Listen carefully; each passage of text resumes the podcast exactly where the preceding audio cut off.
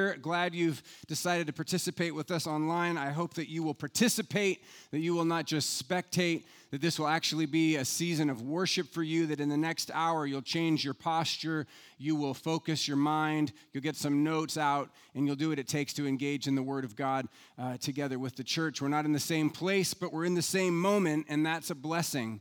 So let's take encouragement and, um, and remember that we're a part of a community Together, we're experiencing some challenging things, but uh, together we can, we can look to the Lord, our common King, uh, for direction and for help. My name's Nathan. I'm glad you're here. Uh, we started a, a, new series last week called Changes and Chances, and the inspiration came from this, this uh, prayer. It's from the Book of Common Prayer. It's actually an old prayer that is intended to be prayed. It's a nighttime prayer. It's a, it's a, pray, a prayer you pray before you go to bed. And I really appreciate this prayer, especially this line We who are wearied by the changes and chances of this life. Isn't that a great phrase? I guess I resonate with this because of the feeling. We who are wearied, we who are worn out, we who are worn thin, we who are tuckered out, bleary eyed, just smashed, just afraid, exhausted, patience is gone, arguing about things we never used to argue about, uh, short tempered. It's back to school time, which traditionally is a time for new jeans and fresh haircuts, and at least for a few weeks, everybody's kind of organized and peppy. You know, the band's playing when you show up at school in the morning, and it's, it's an exciting time. Um, but not this year. This year we're wearied. We're three days in. My family's three days into the school year, and we're tired. we're like ready for it to like shift into some kind of a break. Why are we so worn out? Why are we so weird? By what are we wearied? Well, we're wearied by the changes and the chances of this life. That's what's tired us out. Isn't that a great phrase? The changes and chances. From a literary standpoint, I just think that's beautiful. The letters are almost exactly the same changes and chances. It is an Old English phrase, it appears in Old English prayers to mean the expected and the unexpected. That's what that means. The expected and the unexpected. Things that are expected are the changes, things that are unexpected um, are the chances. So there are changes, like we're going back to school, how many days till we start? We're having a baby, there's a due date, it's everybody's kind of focused on that. We're moving, things like this, changes that happen for which we prepare. And even though changes, we know changes are going to happen, still, even though we know they're going to happen, much of our emotional and physical energy is spent preparing for the changes, right? They're the changes that we see coming. We expect them to come, and we focus a lot of our energy um, on those changes. And then there are the chances. And those are the unexpected things, the things that you can't predict, the things you didn't know were coming. You couldn't plan for them. The stuff that comes along with real life. It's just there's real life, there's real people, they make real choices, and sometimes they make the bad choice, and so you get rear ended, right? It's not your fault. But it happened, and it takes all this emotional energy, all kinds of energy is, is, is placed towards the chances in, in life, right? The refrigerator stops refrigerating. And, and now it's a major factor in your, in your week, right? The automatic computer update crashes the printer the week before school starts. The dog pukes in the hallway on your way to work. This isn't your fault. It's not anybody's fault. There's no deeper meaning here. It's just stuff that happens, right? You didn't expect it. You didn't wake up thinking about it. It's like a flat tire. It just happens, and now it's a major part of your life, at least for the next couple hours or whatever it takes. It's just part of the way it is. But here's the thing about the chances the unexpected things, when you're already running on almost empty, when you're already pretty frayed, where all the changes happening in our life already have us pretty much redlined, the chances, those are the things that they just end up pushing us over the edge. You plan for the changes, and your schedule's already full with all of the things that are changing. And then on top of that, here come the chances, and that's what pushes you right over the edge. I came home from work on Monday for lunch and I said something critical to my family because there were sliced tomatoes on a breadboard on the counter and tomato juice. I mean, can you believe that? There were sliced tomatoes on a breadboard and tomato juice on the counter at lunchtime. and as my voice is speaking critical words, there's another voice inside my head going, What is the matter with you, man? Like, what, what is going on in your mind? Why are you saying this right now? Stop saying it. Don't. Oh, there it went. You said it, right? It's out. It's like, what is the matter? What's going on? This is pushing me over the edge. Carmen's looking at me like, Are you going to be okay? Should we be worried? I'm wearied. Okay, I'm wearied by the changes and the chances of this life. I think most of us are wearied by the changes and the chances of this life. Got a financial challenge on top of an injustice challenge, on top of an illness challenge, on top of a whatever. It just keeps stacking up. So, what do we do about it? This prayer is ultimately a prayer for rest. Did you see that? So that we who are wearied by the changes and chances of this life may rest in your, that is, in God's, eternal changelessness. This is a prayer for rest.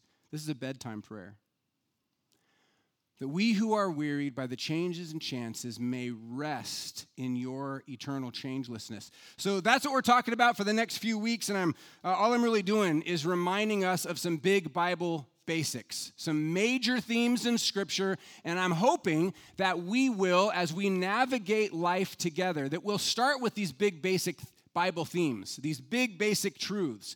Last week, two big basic Bible truths were these isolation is bad, not morally wrong, just unhealthy. Isolation is bad, as opposed to maybe solitude being something that you choose for a short season in order to uh, get a reset, kind of help, help with your health. Isolation is typically imposed, it's forced, and it is not healthy. Isolation is bad, we talked about last week, and God is good. God is good. His character is good. His motivation is always good. God is only good. So if you missed it, I hope you'll go back and you'll watch that sermon from last week. It may explain why you're getting pushed over the edge by things like tomatoes sliced on your kitchen counter at lunchtime. Okay, so that was last week. Today's message is called Storm. And I'm going to say two things. I'm going to lay it out here right at the front. Here are the two things I'm going to say in the next 15 minutes or so. One, storms happen. And two, God is faithful. Okay, that's where we're headed. Here's a story from Luke's Gospel, chapter 22. I'm sorry, chapter 8, verse 22. This is a story of Jesus calming the storm. This is what Luke writes. Luke chapter 8, verse 22. It'll be here on the screen. One day Jesus said to his disciples, Let us go over to the other side of the lake. So they got into the boat and they set out as they sailed, he fell asleep. I have two questions about this story. Here's my first question Why did Jesus fall asleep? It's because he's tired. That's why he fell asleep. He's weary. He's feeling exhausted. If you read what comes before this, he's been giving and giving and giving and giving to needy and needy and needy people all day and maybe longer. So he's feeling tired. He falls asleep a squall came down on the lake. A squall is a sudden, furious storm with rain and gusts of wind. It's not a single gust, it's not a prolonged breeze. It is dark clouds erupting violently in irregular gusts of wind with big sheets of rain, common on um, these small seas like the Galilean Sea. Picture trees whipping around and, and boats crashing into each other. A squall came down on the lake so that the boat was being swamped and they were in great danger, Luke writes. What do the disciples do? The disciples went and woke him, saying, Master, Master, we're going to drown.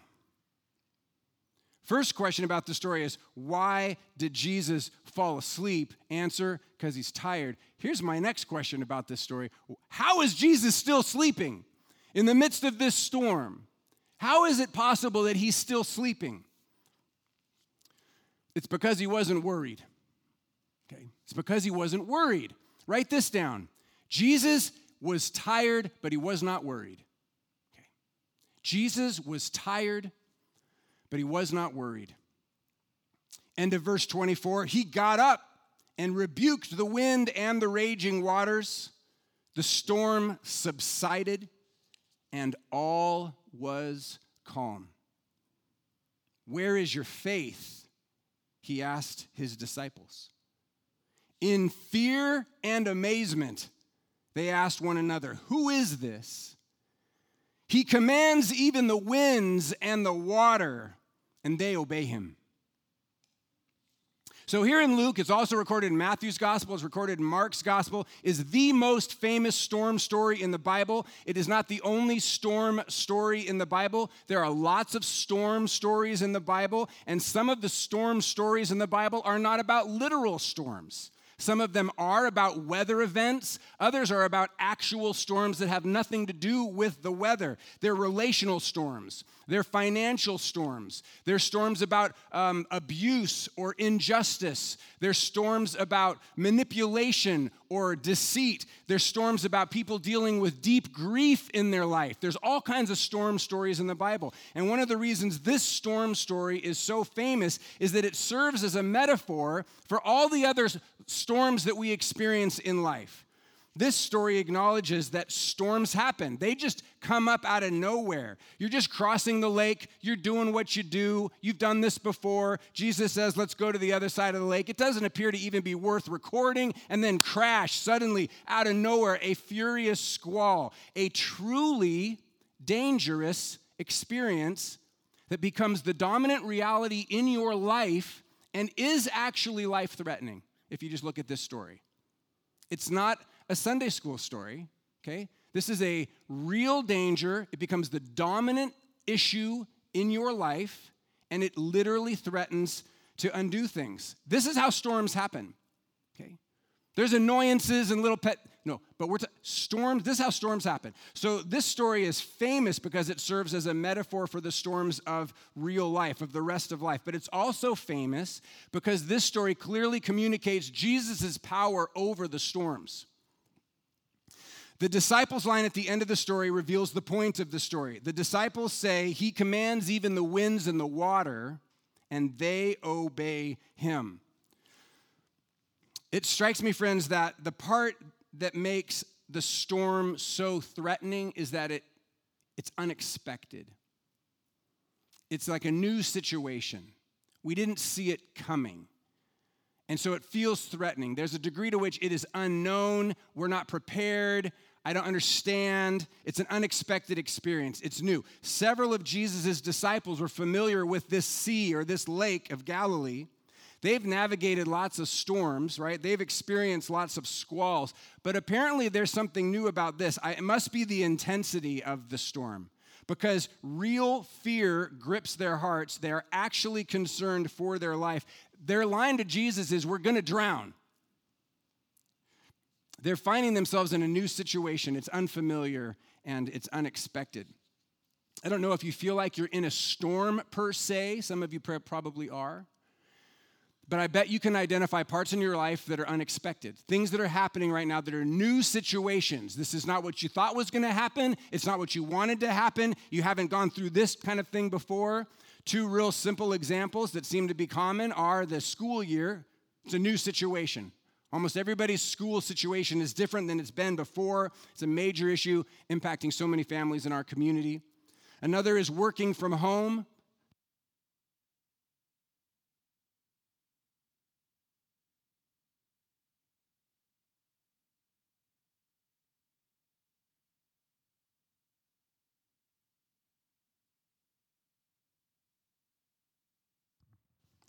There we go.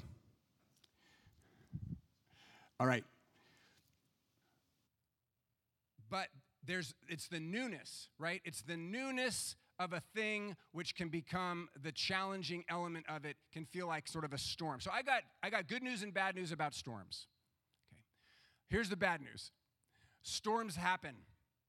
They happen. They've happened before, they're going to happen again. This is not the first thing you've been through. It won't be the last thing that you will go through. This life is full of unexpected and undesired experiences, and we're just going to continue to have to na- learn to navigate these things over and over again. Bad news is storms happen. Here's the good news about storms, and it is such good news. Here it is. In li- it is in life's storms. It is in the new and unsettling situations where we discover or rediscover God's nature and God's character.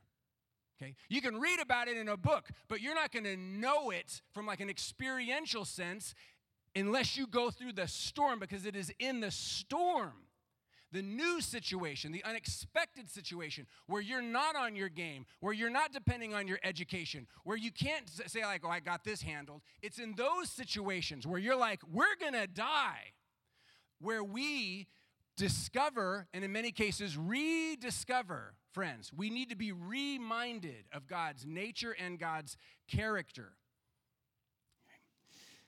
In other words, if you're about to start college and your freshman year just got washed out by this COVID storm, first of all, we're sorry. And secondly, you know, sometimes this stuff just happens. This is just the storms of life, right? Um, and, and, and we're sorry about that. And, and that's bad news. Storms happen. But here's the good news it is in this storm, it is in this unexpected experience where you will discover, or you could discover, the truth about the nature and the character of God. What do I mean by that? The nature of God, the fact that God is everywhere present. That's his nature. God is the God who is here. And the character of God, that God is good God is the God who is here and who is good. It's in these new situations when we're feeling terrified, out of control. I'm thinking I'm not going to make it. These are the situations in which we discover God's nature, God's character, that He is always and everywhere present. He is the God who is here. That's His nature. That's just who He is and what He's like, His character, that He is good. Here's how the writers of the Psalms take these two ideas the nature of God and the character of God, and they bring them together in one powerful word. And it shows up over and over and over again in the Bible, and it communicates both God's nature and God's character. There's a word, it says both God is here and God is good. Do you know what the word is? It's faithful. Okay, that's the word. And over and over and over again, the people of God thank the Lord, look to the Lord, sing about God for his faithfulness. God is faithful. Friends, you know this already. This is basic Bible truth, right? But you're in a new situation right now, and so am I. And so I'm reminding you, that's all I'm doing, and I'm reminding me of this basic truth God is faithful. He is here and he is good. You don't have to wonder where he's at, he is with you. You don't have to question his character. He is good. Yes, we're tired. We're wearied by all of the changes and the chances of this year. And we're snapping at our loved ones over things like sliced tomatoes. We're we are not on our A game, many of us, right now. And then, boom, another storm hits. Another unexpected piece of news comes. Another change in a situation. Another brand new scenario. So, what do we do? What do we do? We cry out to the Lord because God is faithful. Right? We cry out to the Lord because in the midst of the changes and the chances of life, we can count on God's changelessness. We can rest in the eternal changelessness of God. Friends, people have been praying to this faithful God through other storms that are larger than these. He has not changed since he delivered people who were in trouble in Scripture. He's not changed since he delivered the, those of us, those who have gone before us in the faith. He is the eternally unchanging one, and he remains faithful in his character, in his nature, God's consistency, God's stability, God's faithfulness. Those are the things that we reach out to and take comfort from in these kinds of times. So today, the message is very simple it's just this storms happen, and God is faithful. Okay?